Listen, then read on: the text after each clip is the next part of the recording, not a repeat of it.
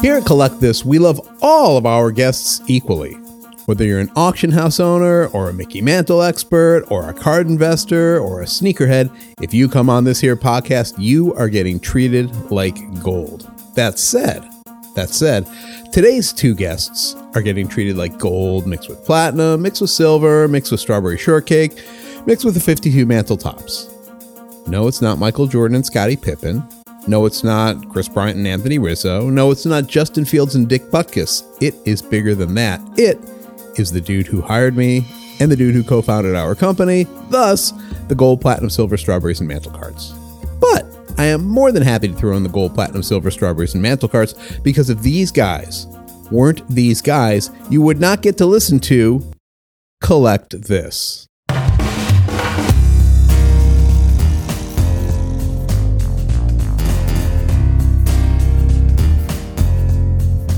Welcome to Collect This, powered by CSG, your go to sports card grading company. Here's your host, Alan Goldsher. All right, so I have been doing this show for about three, four months now, and I consider it a very safe space, right? I welcome all my guests here. I want them to have a great time, and I treat them like gold. I'm going to treat you guys a little better because one of y'all's runs the company, one of y'all's hired me. So I have to be super nice because this is my livelihood at stake. Are we going to be okay, guys?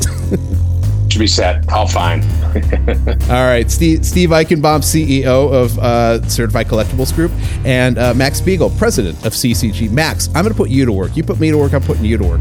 We have a cute little promo that we run each episode, and uh, I'm tired of hearing my own voice. So I want you, I want you to read the copy. All right, I think you can handle it. I'm a little concerned because you're going to crush it, and I'm going to I'm going to be out of a job. I'll give it my best shot. Uh, check out this special deal for you awesome Collect This listeners head over to csgcards.com slash join, select premium, and use promo code collect this, and you can join CSG at the premium level for just $99. That's $50 off the regular price. Not only that, you'll get a $150 same as cash credit, so the price of the membership pays for itself. But wait, there's more. You'll get access to exclusive benefits like discounts on select add on services, 24 7 online submission tracking, and 10% off at the CCG store. Once again, csgcards.com slash join, select premium, and use the code collect this. Get your grade on with CSG. Steve, give this gentleman a raise, please. It was a perfect read. I, I you know, I, I, uh, I played the seniority chip and uh, and didn't read it, but uh, I think he, I think he did a great job, and your job might be in peril.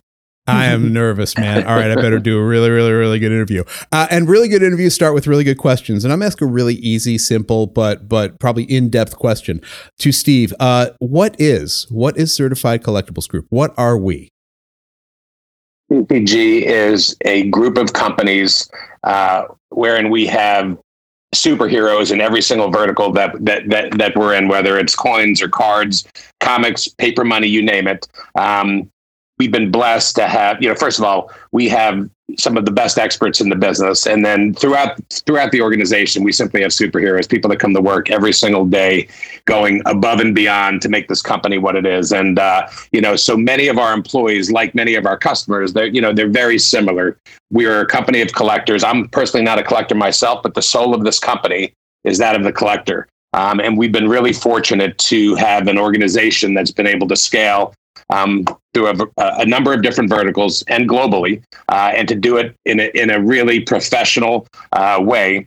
Um, and look, it's just you know from from where we came from in 1998 when I got here, where we graded you know 40,000 coins a month, uh, to where we are today uh, in 2022, grading 40,000 items a day. Um, It hmm. just it shows you you know where the business was, where it's gone, and uh, and, and, and we're fortunate too. We have still a lot of people that were here in the very beginning. Um, we tend to have long term employees, and this has always been um, a great place to work, um, providing a really important service to the collectible industries that we serve.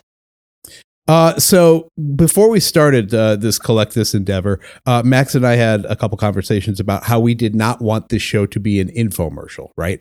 So when we were planning this episode, part of me is like, oh, this is going to be an infomercial. But the other part of me is like, no, because we talk to other businesses and about other businesses and we get deep into their respective weeds. Uh, and it's only fair that this company gets its gets its own due. And I'm going to go off on a little uh, tangent here.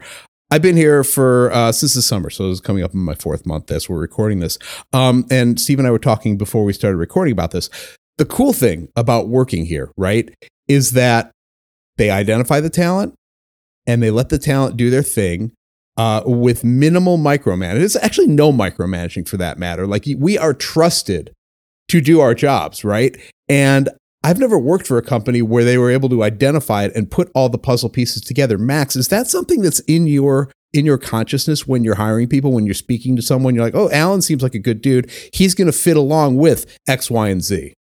Yeah, I think so. I think Steve and I have always been a really good judge of character, and you know, integrity is is integral to our business. So you know, we find people who are experts who we can trust, and we let them do their thing, just like what you're saying um, we built a really, really fantastic team of people who are all very collaborative. They love coming to work each day. Uh, we mm-hmm. love working with them. I mean, you know, before we started, Steve and I were telling you how deep in the weeds we are. So we're not micromanaging, but we're working very closely with the people who are actually doing the work. We're having conversations with them in the hall, over Zoom, what have you.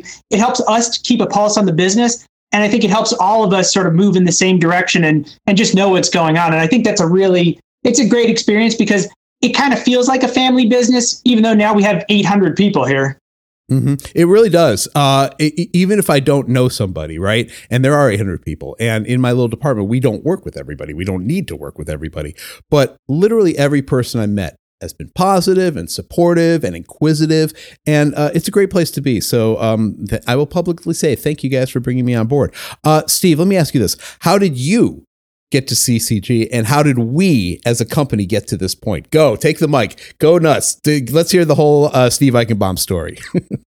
In you know about 19, late nineties, John Albanese uh, uh, was was exiting NGC and Mark Salzberg was taking it over. And Mark and I had a personal relationship. I actually worked for IMG in New York City, um, running the North American licensing division. And at that time, when John was exiting, uh, Mark as a coin grader, and I came in to run the business. Um, so that was 1998, and at that time, uh, we were it was only NGC, and as I said, we graded 40,000 coins a month, and that was the business. But we knew um, that the business was scalable, and we also knew just even within the coin business that, that there was a lot of opportunity. Um, back then, Amazon and eBay, all you know, and the tech, the, the, you know, all those tech companies were coming into play, so the business was scaling, and eBay really, you know, put jet fuel on the, uh, you know, on our business at that time. So that was in the late 90s. And then obviously we started scaling the business into other product categories and comics was next. And, you know, our, our, our model is, you know, easy. It's not, it's easy for us to replicate, probably not easy for others to replicate just because we've, you know, we built this big machine. Um, so that was kind of the beginning of my career here. And, uh, you know, and then ultimately, in addition to all the verticals that we built out, we also were the first to start um, scaling the business internationally, um, Europe and Asia. Um, and I spent uh, Max and I have both spent a significant amount of time in in Asia, uh, primarily uh, mainland China and, and, and Hong Kong uh, at that time. Um, but the business, you know, we always had a view. Um, you know, the leadership team of, uh, of CCG always had a view that we can scale all of these businesses, not only domestically, but internationally, um, and really provide a great service for collectors and dealers throughout the world. And I think we've done a really good job of that. Obviously, um, over the last couple of years, there's been a lot of big money that's entered the space. So people have um, become aware of our little cottage industry, which isn't so little anymore. Um, and the business is changing, right? So when you have people like Blackstone who acquired us um, come in, there's a different expectation of the way you run your business, um, how you professionalize it. And where you're going to take it. And that's been a really great challenge for us. Look, I've been doing this for a really long time.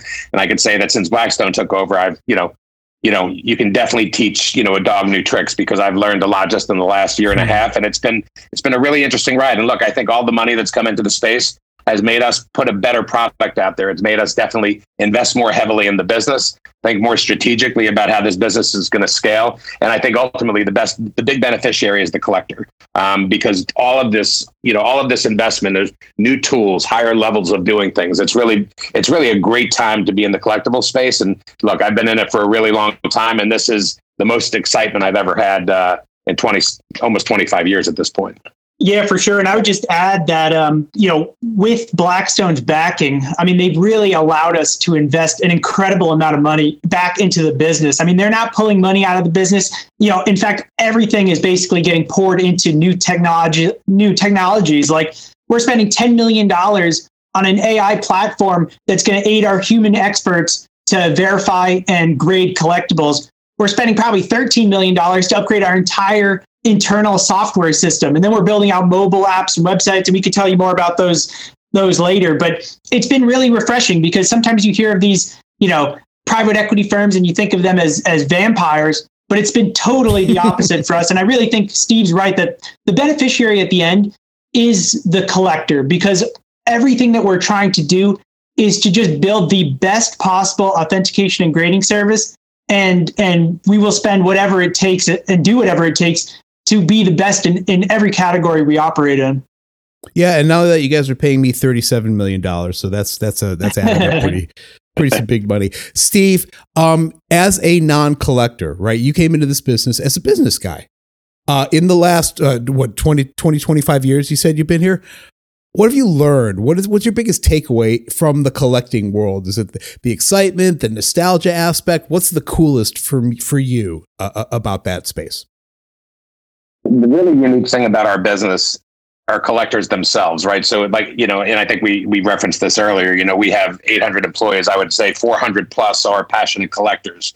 You know, so not only within the building, obviously, and then outside of the building with our clients, the level of passion, the level of focus, the fun. You know, our, our, our employees will sit here and work 10 hour days and then sit around afterwards talking about what they graded, what they saw, go home and look at, you know, look on eBay and Heritage and other, uh, other websites. Um, and, and just to stay focused on their passion. You know, I think I've never been in another business where people care so deeply. And it's and look it, it's a double-edged sword. When we make mistakes we really hear about it from our clients you know because they live and breathe this stuff. Um, and you know every company makes mistakes. We try not to make too many of them. And obviously we've had a lot of success. So um, we haven't had too many of them. But just the passion of our customers the passion of our employees you can't replicate that. You don't find that in many other businesses. And I've been in other businesses, and I've never seen it before. So for me, you know, as a, as a business legal ops type of uh, executive, uh, that's been you know the most pleasant surprise because everybody is so engaged and you know the better we do our jobs the more engaged they are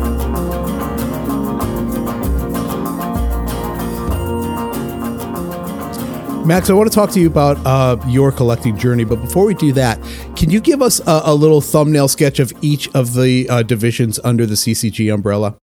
Yeah, for sure. So CCG started in 1987 with coins, um, we are now the world's largest coin grading service, and we've essentially used that model and replicated it across all these other collectible categories. So we've got paper money. We've been doing that since 2005, also the largest grading service. Comic books since 2000. We've got trading cards, sports cards, stamps, and then we have one catch-all vertical called CAG for estate items. Um, now you obviously are pretty conversant of, of, with most of these spaces, right? I know that you are not a sports guy. You're learning. Even in the short time I've been here, I've seen you pick up uh, some of the lingo, some of the athletes, which is really cool to see. But how did you end up here, and what is your passion of all of these verticals, of all of these different asset classes? What's your go-to? So That's a great question. So I, I started probably when I was four or five years old as a coin collector. Whoa. You know, for whatever reason, just something in my my DNA, it said that I had to, you know, I had to to save one of each date, one of each denomination, one of each mint mark. Like I was just very obsessive in that way. So, you know, my parents would come home, they'd leave their pocket change on the counter, and I would start organizing it. Then they took me to a coin show, and you know, it's it's been crazy ever since. And I, I'm I'm definitely a collector um, by blood. I mean, it's just it's it's something I have to do. You know, I went to a stamp show just to do some market research. And then I started buying covers on eBay. Like I just, I can't help it. I found out, you know, my great great uncle is from Montana. Now I'm buying Montana tokens. Like I don't even know why I'm doing that. I just, I have to do it. I think it's, it's really, you know, it's like a sickness. Um, so it's, it's awesome. I mean, it's a great place to be because even though coins is my passion, when I'm talking to somebody who loves video games, all of a sudden now I'm getting really excited about video games or really excited about sports, even though I could not tell you the first thing about anything that's going on in the world of sports. I can understand why people like it. And I think that's made it, um, you know, really exciting to be in my role because one of my responsibilities is to launch these new verticals or bring our verticals to different geographies. And mm-hmm. it's cool because I can get really personally invested and excited about everything that we're doing. So when I was a kid, Um, and I was not a hardcore coin guy, but my grandmother, I distinctly remember this, bought me like a trifold uh, plastic slash cardboard book, and there were little holes to put your pennies in from 1901 to 19 whatever year I got this thing, and that was my coin collecting. Did you have anything like that? Yeah, that's probably a Whitman folder. I mean, I think most of us who are coin collectors, somebody got us that at some point, and that just it fueled our obsessive, you know, habit of collecting. And um, yeah, I mean, many of us uh, went from there into the hobby and, and and learned that you can actually make this a living, which I think is super exciting. And I think you know, until recently, a lot of people didn't realize that it's possible to actually, you know, make this a career. I've chosen that path. And I think now that collectibles are getting more mainstream, there's so many more people who are getting into this and saying, wow, I can actually do this and, and I can, you know, have a fun and fulfilling career rather than just look at this as like something you do, you know, on a Sunday when nobody's looking. So I had a conversation with my wife the other day and I was fetching about the fact that under my bed when I was a little shaver in 19 uh, I had this box of cards, this box of baseball cards. And in 1970 whatever it was, uh, we did not know that sometime, someday, we would be able to monetize these things, right? I have these a beautiful collection, and every time I see one of those cards that I remember having selling at a heritage for thirty thousand dollars, I'm like, oh, there's my daughter's college fund right there. Uh, so, which begs the question, Max: monetization versus collecting for the love of collecting.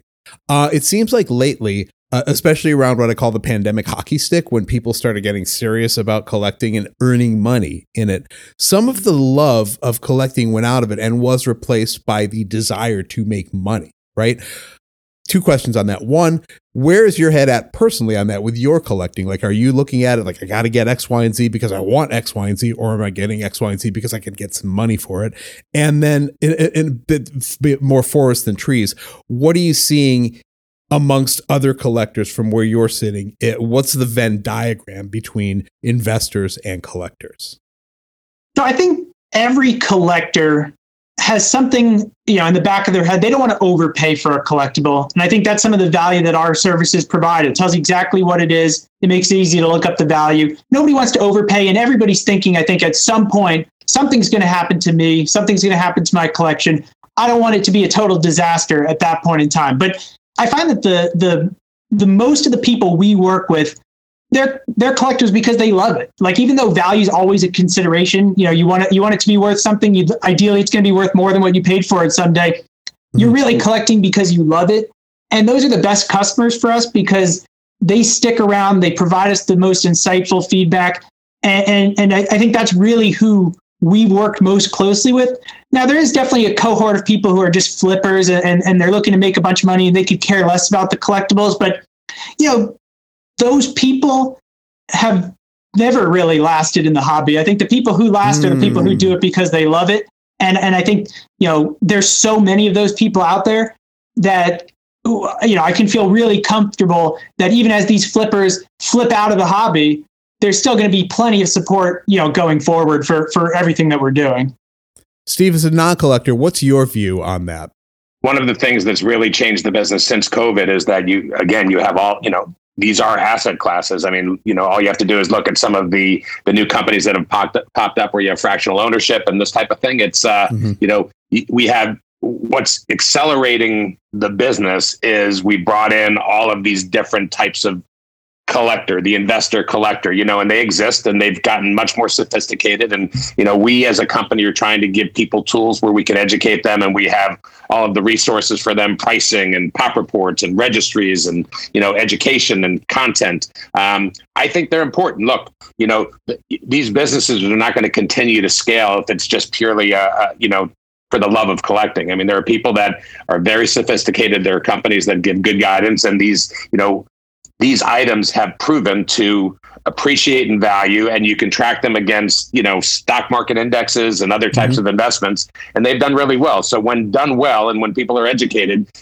i believe you know our, our hobbies are in need of additional types of um, collectors that come in and investor collectors are you know look there's different types of investor collectors too. Like you know in mainland china it gets very speculative you know they can move from one to the other. But in the states it seems especially with cards and comics and coins and paper money, you know, people are sticking around. They're not just pumping and dumping. You know, they're sticking around. They're getting educated and they're learning about you know what they have, and they're trying to do it in a sophisticated way. So you know, I think I welcome it as long as it's done, um, in, you know, in, in, a safe way and an educated way where people understand what they're buying and uh, are getting good advice.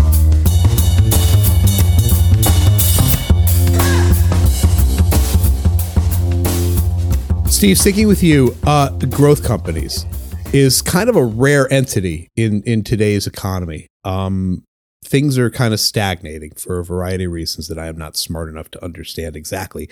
But I do know I am smart enough to understand that CCG is in growth mode, right? You're bringing on content people, uh, but you're bringing on new graders. You're you're expanding the um, the stuff that is being graded, the stuff that is being accepted into our grading rooms. Uh, what do you attribute that to? What do you attribute the interest from investors? Uh, are they looking at the hobby and saying this thing is not only here forever, but it's going to keep growing forever? Uh, what do you attribute the the growth aspect of CCG to? Yeah, I mean, when you, from so from the perspective of an uh, of collectors and investor invest investor collectors, you know, look, people have money in the stock market, they have money in real estate, they have money in now in collectibles, right? So people are looking for diversity, and we've always found as we've run this business, when the stock market is good, our business is healthy because people have you know disposable income. When the stock market is bad, our business is good because people are looking for an alternative investment. um, and we stay away from the investment angle of things. It's really not what we do. What we do is authenticate and grade. Um, but that is a reality of the business. So we've always been somewhat recession proof. Um, because in good times and bad times, people tend to flock to you know to collectibles. Um, and then just in terms of growth, um, look, there's just a lot of interest, not, and, and we've talked about it, not only from collectors, but investing, investor collectors. And we have global reach now. So we, you know, we have the tools and the resources to go worldwide. We have offices in the US, we have an office in mainland China, in Shanghai, we have an office in Hong Kong, we have an office in Munich, we have an office in London. We're looking at other areas, whether it's India or the Middle East. Um, we are scaling this business. We are in growth mode. The collectible space has been hot for years, and it's you know it's always been very consistent growth. And through COVID, it really it really accelerated. And so 2021, 2022 have been really really good years for us. And look, you know, there may be a recession in 2023. I think we'll, I still think we'll have healthy growth in 2023. It may not be what it was during COVID. Um, but again, collectibles just continues to gain ground uh, for a variety of reasons. And uh, we're happy to kind of be right in the heart of this ecosystem uh, to be able to take advantage of it. Max, same question to you. Yeah, look, there's still so much runway for us as a business and just for collectibles in general. I mean, I already spoke about how um, new categories are becoming collectible. So I think in 2023, you know, you would be looking for us to launch VHS tape grading, Funko Pop grading. So we'll get some growth from those categories. Um, we will be looking at expanding our card grading services to Europe and to, to Asia as well. We've already made a lot of progress in, in expanding those overseas. We just appointed an official submission center in Canada, I think just a couple days ago. Um, so we got all this growth from from sort of these new initiatives, and then within our existing verticals, you know, we caught up on our backlog in sports cards and trading cards a long time ago. We're going to catch up on our backlog in comic books, and once we're caught up, by layering in new efficiencies that we get from our AI uh, platform, from these additional hires that, that we're making, um, by providing people with just the best possible service, I think that we will see more repeat customers, and that's going to fuel a lot of our growth too. So I feel really, really bullish about the company's prospects for 2023. I think Steve's right. You know, it's not going to be that hockey stick growth that we saw, you know, for the last two years. But I think given how diversified we are, both in terms of the collectibles that we serve and the geographies that we serve, there's just still so much opportunity. I mean, collectibles is, you know, I'm not a sports guy, so I don't know which inning we're in, but I feel like we're in the early part of our uh, of our of our you know trajectory. Look, I think I think there's more to it too. You know, obviously, we have a very strong balance sheet due to you know the acquisition and the strength of our business. Um, and there's a lot of opportunity. There's a lot of companies in the collectible space that have come in recently. Um, we're always you know on the hunt uh, from an M&A perspective. Um, we're pretty uh, judicious uh, as we pursue some opportunities and uh, and we're somewhat conservative. And I think there is going to be somewhat of a um, you know a reckoning in 2023 because there's a lot of businesses that are that are circling the space. And uh, for those of us that are well capitalized uh, there's other opportunities for us to grow the business um, just from an m&a perspective. You know we have organic growth and we'll have inorganic growth. So um, that's just another way to look at it. Yeah and i think to add to what steve said you know during the pandemic there were so many um, new mobile apps and marketplaces and even new grading services that that tried to you know enter the space. And i think what we'll see in 2023 is that the strong ones will survive. I think the ones that are extremely well capitalized and have a lot of history, that you know, they'll they'll do fine and they'll thrive. I think a lot of these ones that don't have a real strong business model, they're they're not well capitalized. They were just looking to take a piece of, of a of a blossoming market. Um, I think those ones either will get gobbled up or they won't exist. And I could tell you, you know, hmm. as a collector, and obviously I'm biased because I'm president of CCG, but as a collector, it, you know, if I were having my collectibles graded, I would want it done by a company that I know is going to be there in 5, 10, 20 years when I go to sell my collection. And um, I think, you know, one thing that's constant is that, you know, the, the, the grading services that have decades of experience will still be present and will be larger and much more influential, I think, you know, in the next three to five years. Now, I feel like, Max, you are kind of the perfect, if not the only person to uh, riff on this because you have been at CCG basically your entire professional life that's bananas. I've had 74 jobs, right? Because I have just a weird, I have a weird skill set, uh, and it's eternally evolving. Uh, but you're just in, in effect, growth mode, right? You started at, I don't want to say the bottom because you were a grader at the beginning, but now you're at basically the top. Take me through that. How did you get a job when you were what, probably 20 some odd uh, years old? And here you are. Talk to me about that climb because that's a crazy climb, man. Yeah, for sure. And I think that's one of the cool things about CCG is that that you get that opportunity. So, you know, while I was in college, uh, again, I loved collectibles. So I was doing part time cataloging work for some major auction houses. And I, I knew probably after my freshman year that I really wanted a full time job in collectibles. And I interviewed with a bunch of different companies. And, you know, uh, NGC, our coin grading company, flew me down here for an interview. And when I saw the building, I mean, it was like Fort Knox. I couldn't believe it. Like the building was so impressive where I was getting scanned through different doors. There were cameras watching me. It was like something out of Mission Impossible. And I thought, you know, compared to all the, the coin shops I had interviewed at otherwise, this felt like next level. And then you know, so I was super excited to come here. And then I just, you know, once I was here, I, I, gravitated to the business side. I started working closely with Steve and, and, and on some of our marketing initiatives. And I think, you know, I've always been a really, really hard worker. And the, the company was great in that Steve and others, you know, they listened to like a 20 some odd kid who had some ideas and, and was just super passionate about the hobby. And I think today, you know, now that I'm in, a, in the position I'm in, try to do the exact same thing. Like, doesn't matter who's got the idea uh, anybody can come to us. And anybody is. I mean we have tons of, of meetings. We're getting tons of emails and we're just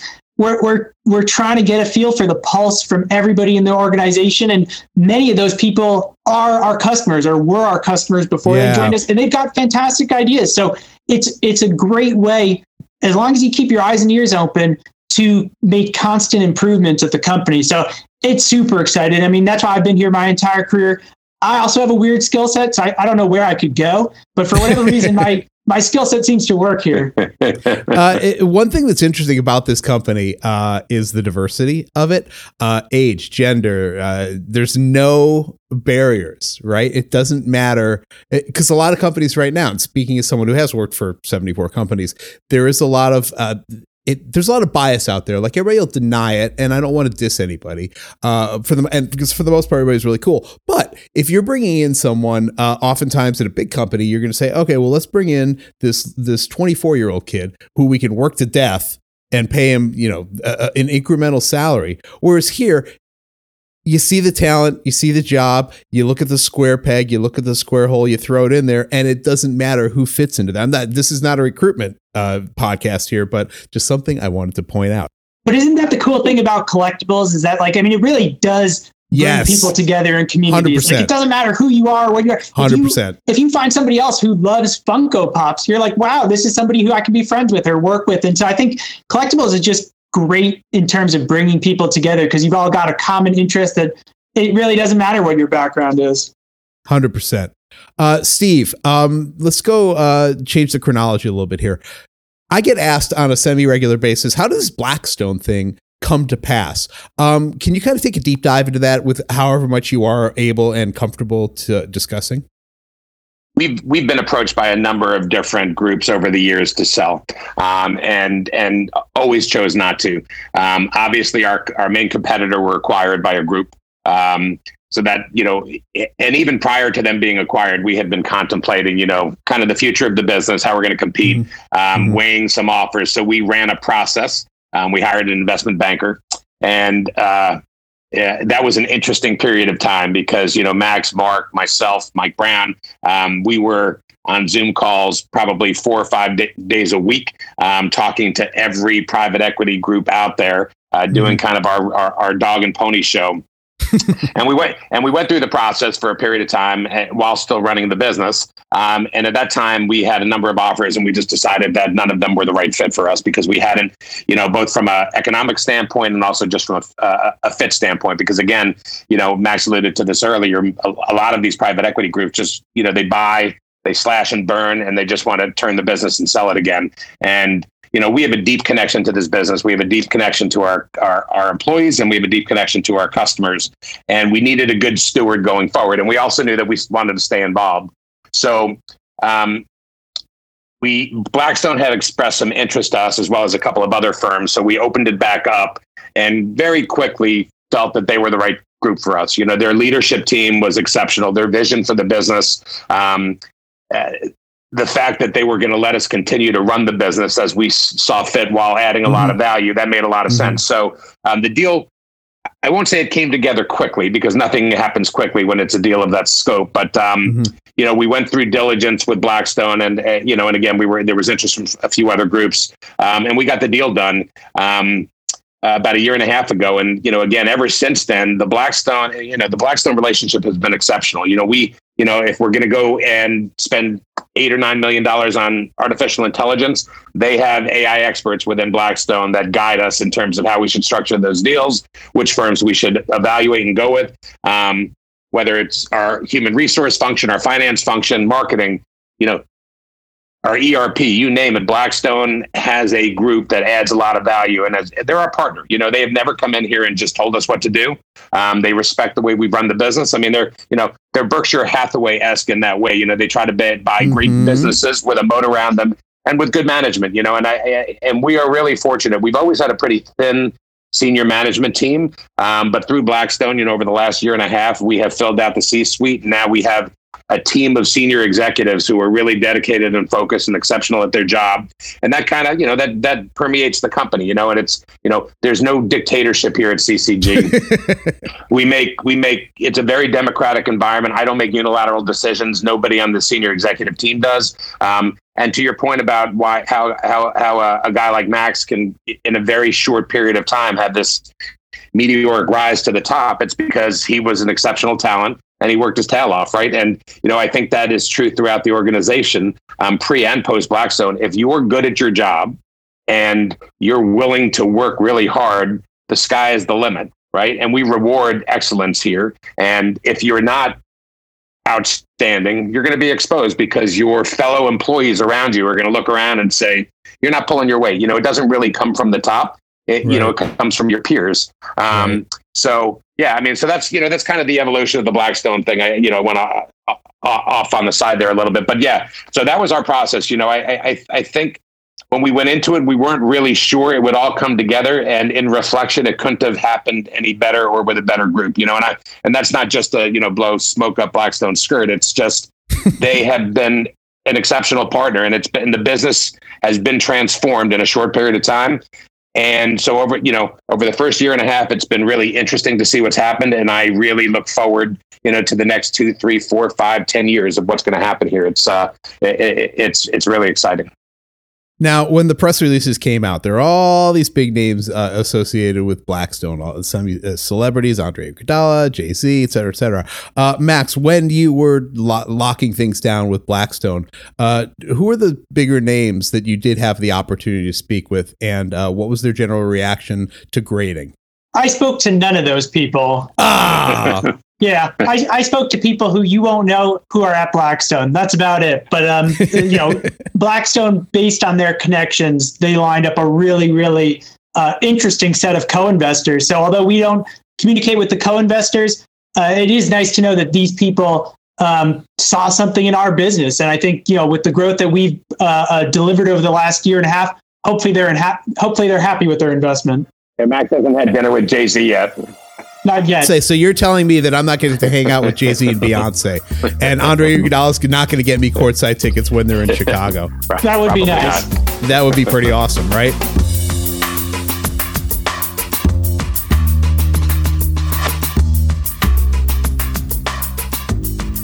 Who wants to elaborate about the AI situation? Because that AI in this space is amazing, right? Uh, I know a little bit about it, but I am not an A student. I may be like a B student, B minus. School me, Max. What do you got? Yeah, so I mean, look, AI has been one of the biggest buzzwords in business and then in collectibles for for years now. I mean, it's it's Mhm. going back three, five years. I mean, everybody wants AI. Everybody says that they have AI, and you know, we also have AI. And you know, what we did was work with Blackstone's data science team to really take a thoughtful approach as far as like, what what can AI do for us, and what can AI not do for us. And I think what's what's clear is that AI can't replace humans. However, Right. it can make their job a lot easier. It can reduce some of the repetitive tasks like data entry that they have to do. It can give them a lot more information bubbled up to the surface so that it's just easier for them to make very accurate decisions. But ultimately, you know, a human is uh, is the one making those decisions and pulling the trigger. So we partnered with a major consulting firm, and I think I might have mentioned. I mean, we, we've invested about ten million dollars into this, and we've now deployed AI to identify coins, trading cards, and sports cards.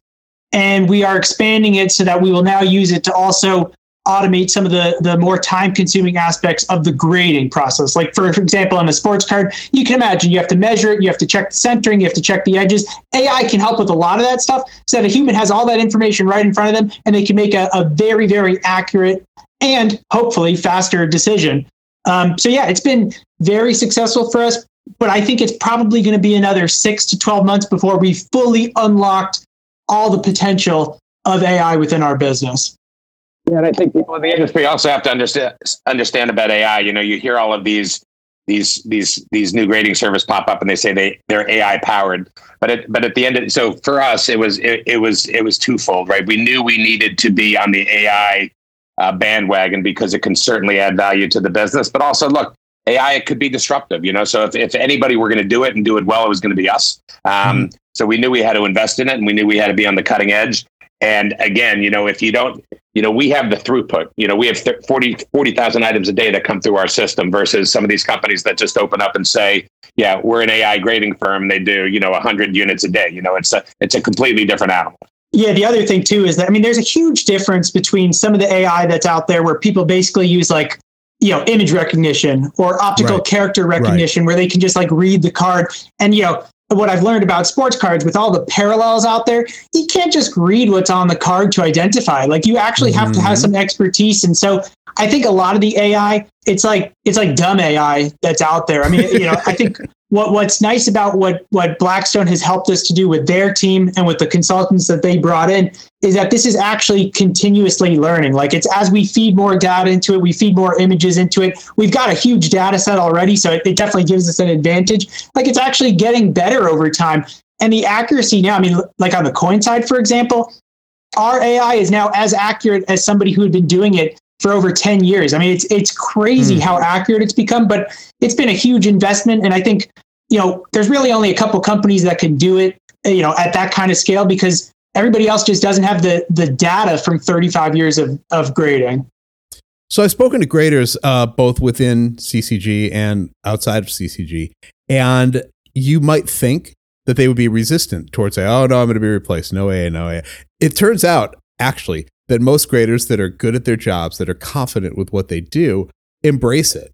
Right? They don't look at it as a replacement. They look at it as an aid uh, to improve what they're doing with whatever at whatever company they're at, and I think that's really really exciting stuff. Um, all right, before I let you guys go, first of all, how fun does this company sound like you want to work with? All right, so go to um, collectiblesgroup.com, go to the go to the careers page and check out what's out there. Where there's always stuff. It might not be in your wheelhouse, but you can fill out a general application. And if something does pop up and it's a good fit, our lovely and talented HR department will 100% get back in touch with you.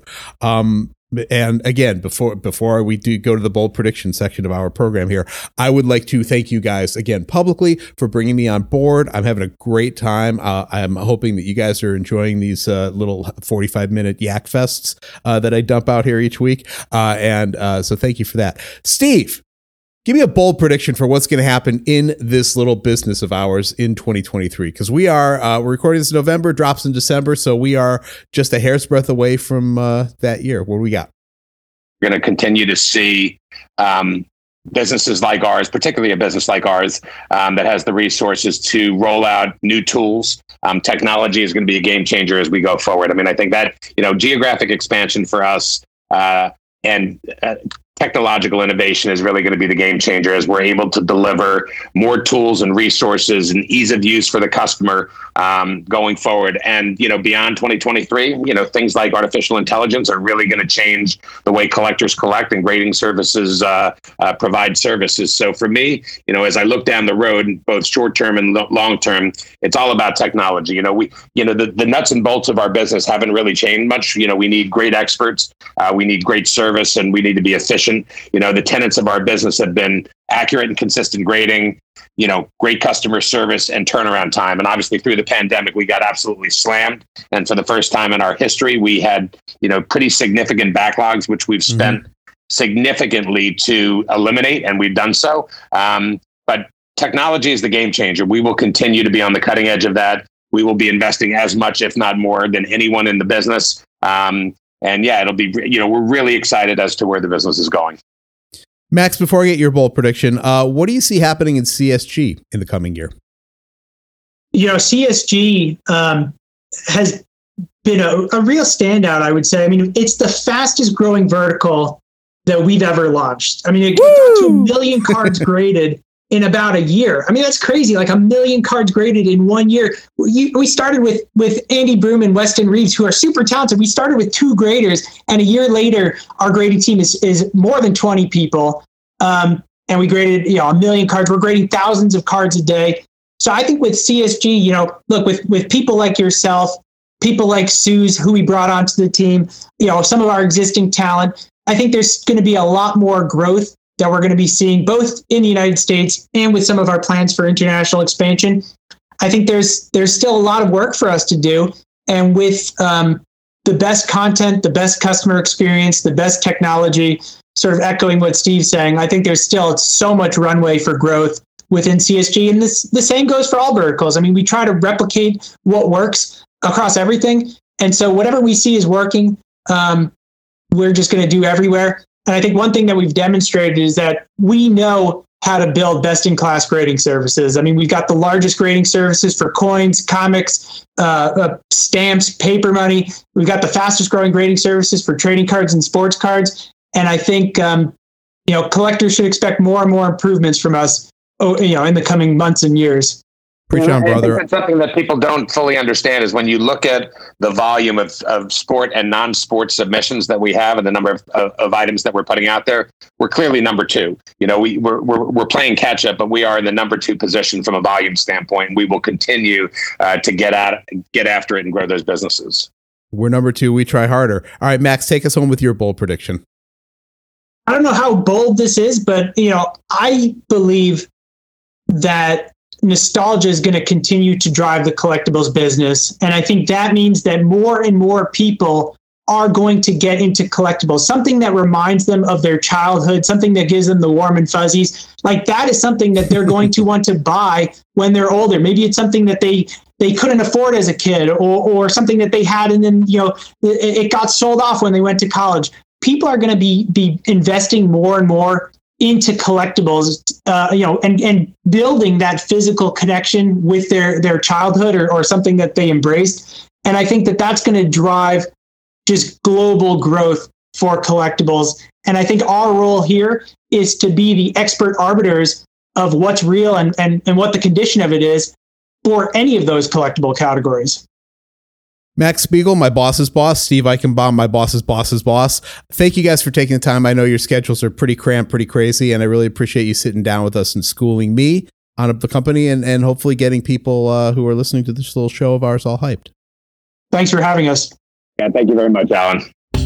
Whether it's a 1986 Michael Jordan Fleer rookie card, a Tom Brady playoff contenders rookie card from 2000, or, I don't know, a Marv Throneberry card that came out of a post cereal box in 1963, and yes, that's a thing. Certified Sports Guarantee will grade your sports cards quickly and accurately.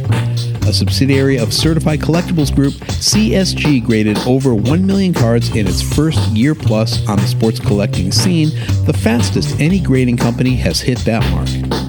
The speedy turnaround times provided by the knowledgeable, passionate team of expert sports car graders will make your CSG experience smooth, efficient, and most importantly, fair. Regardless of the athlete, the sport, or the condition of your card, CSG will treat it with the love and respect it deserves. For more information about CSG, visit csgcards.com. That's CSG, your go to sports card grading company. We hope you enjoyed Collect This, powered by CSG. Collect This was hosted, written, produced, engineered, and scored by Alan Goldsher. If you have any comments or questions, please email us at collectthis at csgcards.com.